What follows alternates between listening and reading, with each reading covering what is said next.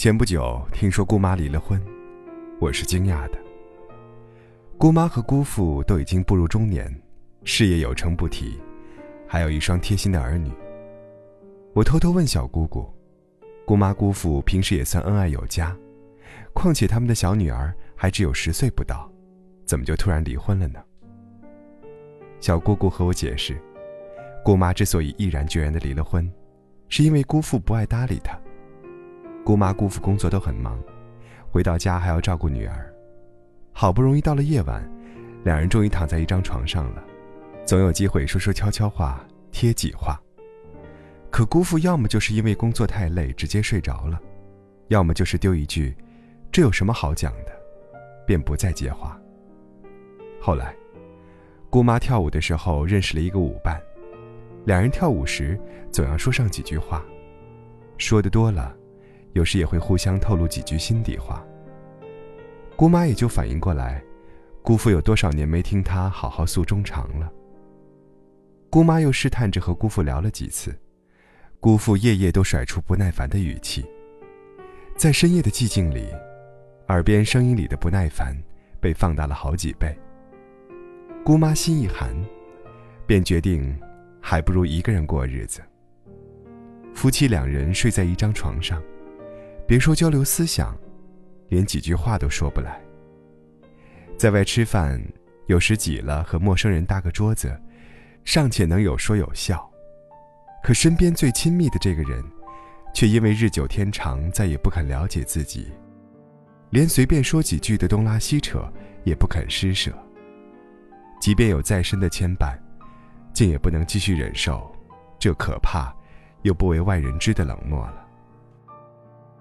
张琪和许涵，是我见过最般配的一对。张琪身高一米七，美丽端庄，爱读书，爱旅行，爱搭配。许涵身高一米八，俊朗帅气，爱读书，爱音乐，爱整洁。他们俩往人群里一站，周围的空气都急速流动起来。这两人还都爱笑，笑起来连嘴角的弧度都一样。我们这些朋友们最羡慕的，就是他们之间的爱情，势均力敌又甜蜜柔软。有一回，许涵发了条朋友圈，他写道：“他最喜欢晚上躺在床上和张琪聊天了，话题天马行空，大到宇宙浩渺，小到油盐酱醋，他们俩总能兴奋地讨论许久。在夜深人静的黑暗里，躺在一张床上的两个人。”热切又自然的谈天说地，发现彼此思想里的异同点，这是婚姻里难得的幸福。是啊，婚姻的美好在于，即便我们不分彼此，形同一人，时过多载，我仍旧会因为你的天马行空的想象或独树一帜的见解，而感到惊讶和幸福。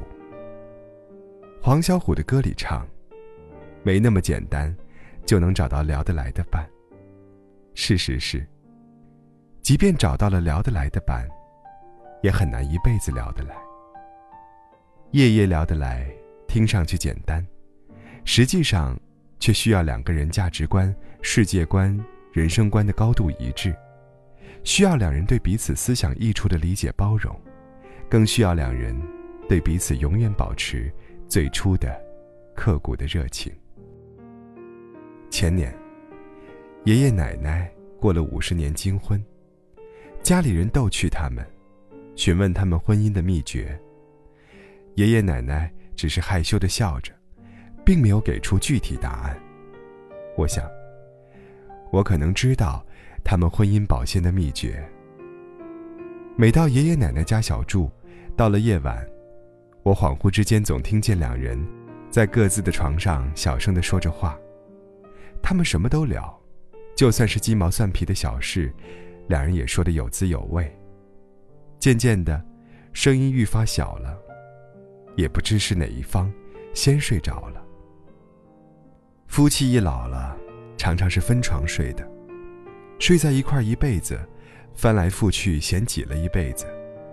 临到分床了，睡前话说的更多了。这是一辈子的依赖。分床也隔不开的。夜晚在床上的交流，是两个人之间的秘密，说些什么并不重要，重要的是，在临睡前那点迷迷糊糊的时间里，你一言我一语的搭着话。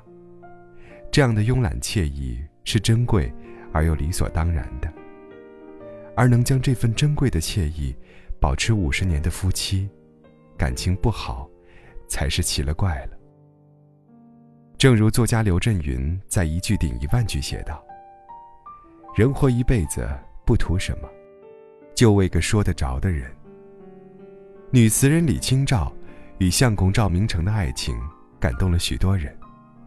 这一对才子佳人虽然爱好广泛，但是志趣相投。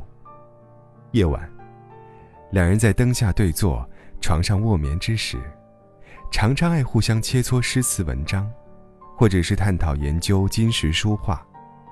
在这棋逢对手的对话中，两人的感情也愈加深厚了。赵明诚死了之后，李清照只得寻寻觅觅，冷冷清清。贾宝玉为什么不爱薛宝钗？原因其实很简单。薛宝钗曾劝诫贾宝玉好好读书，放眼仕途，而林黛玉却理解贾宝玉，从不说这些话。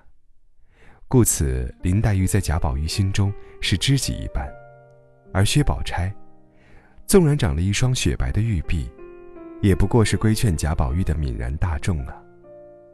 即便终了。宝玉、宝钗结为夫妻，也只是同床异梦罢了。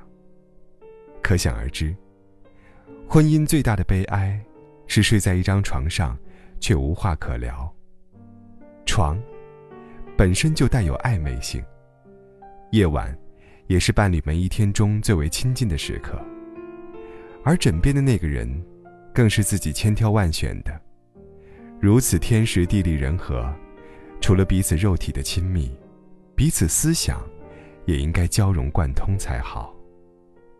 因为婚姻所做出的承诺，不仅是一个肉体与另一个肉体的永久结合，更是一个灵魂与另一个灵魂的深度融合。缺乏灵魂对白的婚姻，只不过是搭伙度日罢了。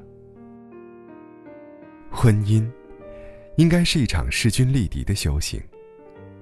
两人对彼此的了解越多。互相得到的认可和接纳也就越多。夫妻可以是在生活中知己知彼、共同进退的朋友，可以是历经风霜雪雨之后聊世间险恶的前后辈，也可以是见过旭日夕阳过后一起画人间可爱的知己。在细水长流的日子里，只有通过一次次旗鼓相当的交流，婚姻的默契才能得以增长。爱与理解，才能得以升华，彼此也愈发弥足珍贵。